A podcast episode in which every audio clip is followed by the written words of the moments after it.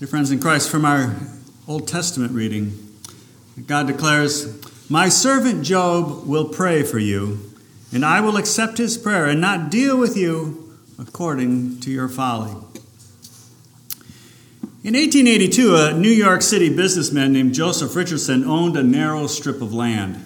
It was five feet wide and 104 feet long. Another businessman, Hyman Sarner, owned a normal sized lot adjacent to Richardson's skinny one. Sarner wanted to build an apartment building that fronted the avenue and offered Richardson $1,000 for the slender plot. Richardson was offended. He demanded $5,000. Sarner refused. So Richardson called him a tightwad and slammed the door in his face. Sarner assumed that the land would remain vacant and instructed his architects to design an apartment building with the windows facing the avenue. When Richardson saw the finished building, resolved, he resolved to block the view. No one's going to enjoy a free view over my lot. So Joseph Richardson built a house. It was five feet wide, 104 feet long, and four stories tall. The house was so narrow that only one person could use the staircase at a time and the largest table in any room was 18 inches wide. A newspaper reporter of, of, some girth once got stuck in the stairwell. After two tenants unsuccessfully tried to dislodge him, he finally got out by stripping down to his undergarments. The people called the building the Spite House. Well, the Spite House was torn down in 1915, which is odd, really very odd, because I distinctly remember spending a few nights there not too long ago. And if memory serves me well, I think I saw you squeezing through the halls there as well. Spite House is a lonely place, isn't it? There's only enough room for one person. And people who live in the Spite House are reduced to just one goal making someone miserable. And they usually do. They usually succeed. And who's that person? Themselves. We're in a sermon series on the book of Job, and if anyone had reason to live in the spite house with large amounts of animosity and resentment, it was Job. At the top of his list has to be his wife. Job had lost everything. And what's his wife's comment? Curse God and die. If Job wasn't feeling abandoned already, you know that's what he felt the minute his wife tells him to pull the plug and just have done with it. Then there was Eliphaz, the arrogant. He says in Job chapter 4, verse 7, that the upright never perish, and in the very next verse, that those who sow trouble reap it. Well, both of them imply that Job is getting from God what Job deserves. Add Bildad, the brutal, to the list. As he says in Job 8, verse 4, Your children sinned against God, so he gave them over to the hand of their transgressions. For Bildad, the only explanation for the tragic death of Job's children, because they sinned against God. And then there's Zophar the zealot. He adopts, like the others, an aloof, stoic attitude towards Job's suffering and grief. These people never address God, they never pray to God on Job's behalf. But in Job 11, verse 16, they all agree it's surprising that Job doesn't suffer more. What Job needs to do is stop claiming that he's righteous in God's sight and instead repent. There are few experiences in life more painful than rejection, especially when the rejection is from friends and family. Those who should understand, those should be sympathizing with you we wouldn't be surprised if Job built himself a spite house, if he moved in and barred the door and never came out. But wonder of wonders, in our text for this night, in Job 48, God says, My servant Job will pray for you, for these friends, and I will accept his prayer and not deal with you according to your folly. In Job 42, 7 to 8, Job is called a servant four times. Four times. So, what does God's servant do? Well, he intercedes for his enemies. He blesses those who curse him. He doesn't return evil for evil.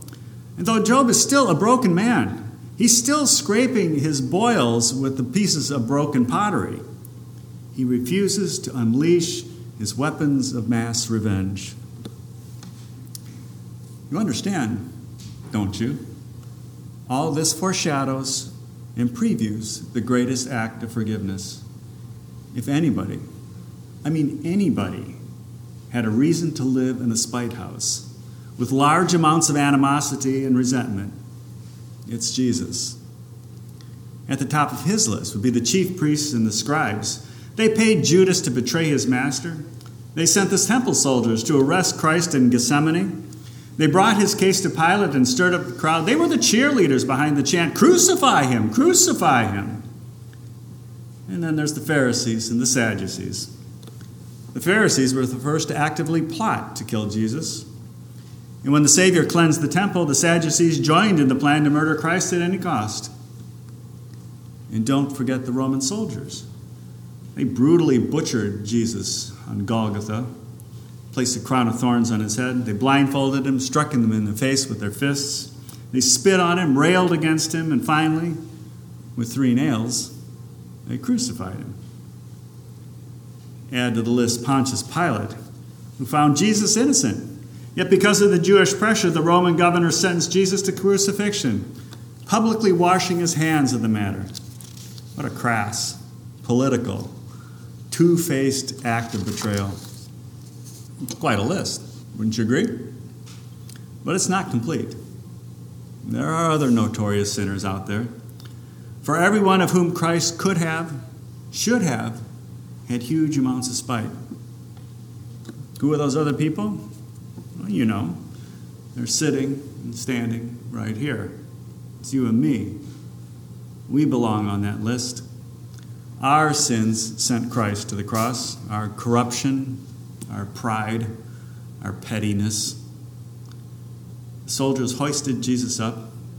The cross sways forward and back till it's secured with wedges at the bottom to hold it upright in the hole. Then they gamble to decide who will get the remainder of the Savior's garments and any other personal effects. At that point, what does Jesus say? Father, forgive them, for they know not what they do. So who's the them? Well, the chief priests and the scribes, the Pharisees and the Sadducees, Roman soldiers, Pilate, you, and me. God's servant intercedes for his enemies. He blesses those who curse them. He doesn't return evil for evil. Jesus is a broken man. He hangs there in pain and agony, yet he still refuses to give in, to unleash his weapons of mass revenge. He prays just like Job, and the Father will accept his prayer and not deal with you according to your folly. Jesus refused to live in the Spite house. How about you? Oh, I know. It's so easy to hold on to that raw bit of anger and bitter resentment to fan the fires of emotion. I know, I know. He treated you like trash. She left you when you needed her most. They let you down in the most crucial moment of your life. You can flee, you can fight, or you can forgive. Some opt to flee, to get out of the relationship and start again somewhere else, though, you know, I'm kind of confused.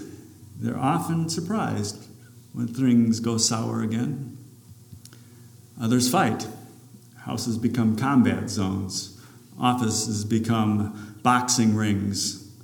Tension becomes a way of life. Still, others choose to forgive. Where do they get that power? In the words of Jesus Father, forgive them, for they know not what they do. Does that make forgiveness easy? Hmm, no. Quick? Seldom. Painless? I don't think so. But stay the course. You'll spend less time in the spite house and more time in the grace house. And as one who's walked the halls of both of them, I guarantee you're going to love the space of grace. Amen. Now may the peace which surpasses all understanding guard your hearts and minds through faith in Christ Jesus to life everlasting. Amen.